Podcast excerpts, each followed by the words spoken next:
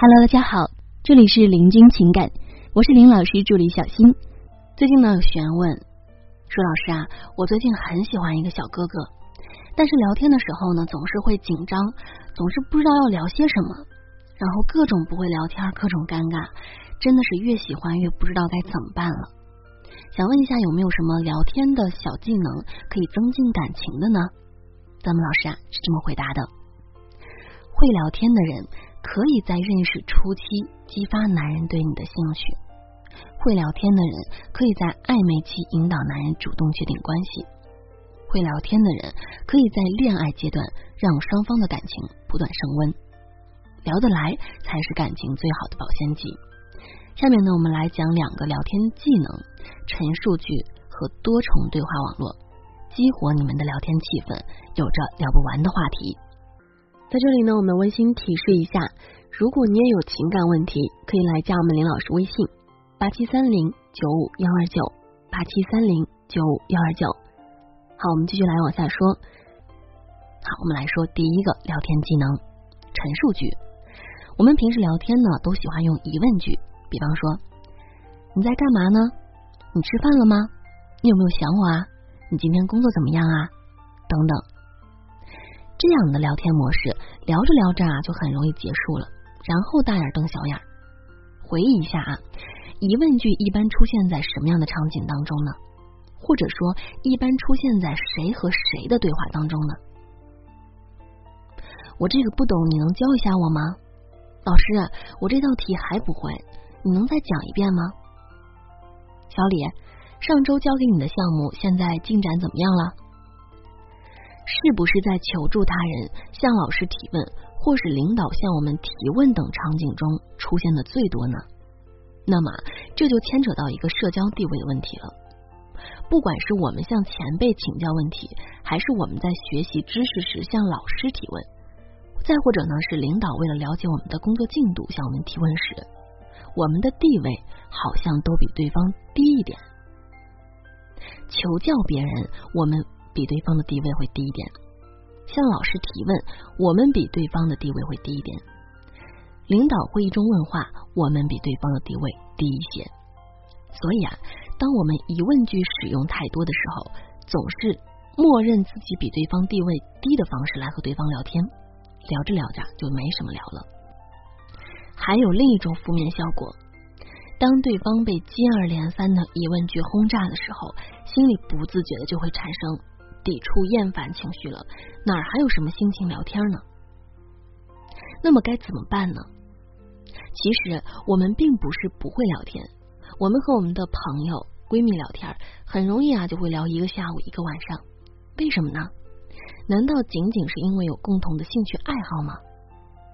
这呀，其实只是其中的一点而已。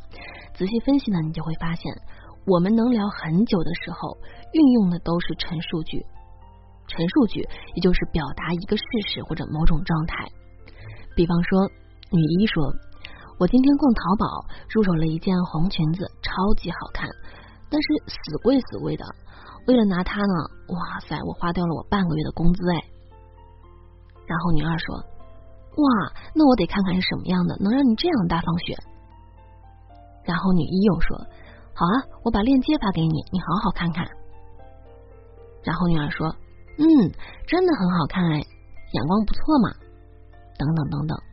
我们说这呢，就是运用了典型的陈述句，表达状态或事实。陈述句用的多，也会造成一种朋友的氛围。那么朋友的氛围是什么？是轻松。只有轻松了，我们才能聊得更多。和男人的聊天呢，我们就可以多用陈述句，营造这种轻松的氛围。比方说。今天晚餐吃什么呢？当你用的是疑问句的时候，你会这样表达：“亲爱的，我们今天晚上吃什么呀？”男的说：“我也不知道，你想吃什么？”女的说：“我也不知道。”如果换成陈述句是这样的：“亲爱的，每天到了晚餐时间都不知道吃什么。”然后男的说：“是啊，真的很纠结呀。”女的说：“哎呀，再纠结也得吃饭呀。”男的说：“嗯，那我们去搓顿火锅吧。”陈述句说着说着，你想要的结果呀就出来了。好，我们来介绍第二种聊天技能——多重对话网络。我们聊天的目的呢，是为了加深感情，能够让聊天持续时间越久，那么就会更加有加深感情的机会。如果说陈述句呢能让聊天的气氛活起来，那么多重对话网络技巧就能让聊天无限的连接下去。我们说多重对话网络的核心是制造两个以上的点，让对方有机会沿着你给出的点发展出更多的对话。一般的陈述句是这样的：今天天气很好，我今天遇到了一件倒霉事儿，我觉得我活的是越来越佛系了。这三个陈述句都是只有一个点可以延伸，天气很好，倒霉的是佛系生活。那么在聊天的时候，对方也只能够按照对方的这个点来延伸。比方说，不会啊，我觉得天气很糟，是什么倒霉的事情呢？啊，你是有点无欲无求了，嗯，很佛系了。对方答复你呢，可能就只能是这样类似的一种回答。但是如果我们按照多重对话网络制造两个点来试一试，那么话题很可能就变成了这样：今天天气真好，我心情啊也跟着好了。今天心情本来挺好的，哪知道遇到了一件倒霉的事情。平时我很喜欢购物。最近感觉有点佛系生活了。那么第一句话当中，我们发现啊，可以包含两个点，比方说第一个天气好，第二个心情好。那么呢，对方就可以按照天气好这一点来回答。是啊，今天天气很好，或者按照心情好来回答。天气好，心情就好了。那看来你心态很好，挺容易满足的。第二句呢，同样也含有两个点，第一很开心。第二，遇到倒霉事，男人可以选择开心这个点来延伸话题。你之前是因为什么事情开心呢？或者选择倒霉事情来延伸话题。哦，是吗？呃，你是遇到什么倒霉催的事儿啊？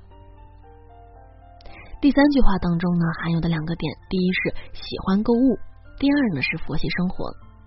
男人可以选择喜欢购物这个点来延伸话题。啊，我们发现你们女孩子都好喜欢购物这件事儿啊！再或者呢，是从佛系生活这个点来延伸，你怎么就从热衷购物变成无欲无求了呢？那么可以选择的话题点多了，对方啊自然就更愿意跟你聊天。另外呢，多重对话网络还有一个很大的优点，提供选择。如果你只提供一个点，那对方呢就必须回答这个点。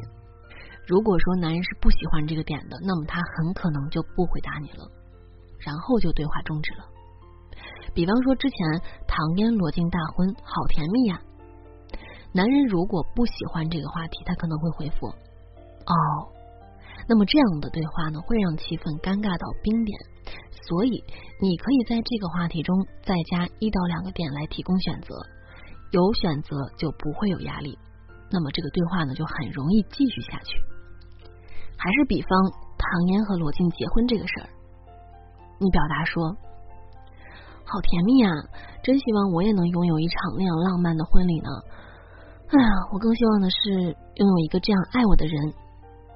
你看啊，这句话当中啊就包含了三个点：唐嫣罗晋婚礼，第二个点希望有场浪漫的婚礼，和第三点拥有一个爱我的人。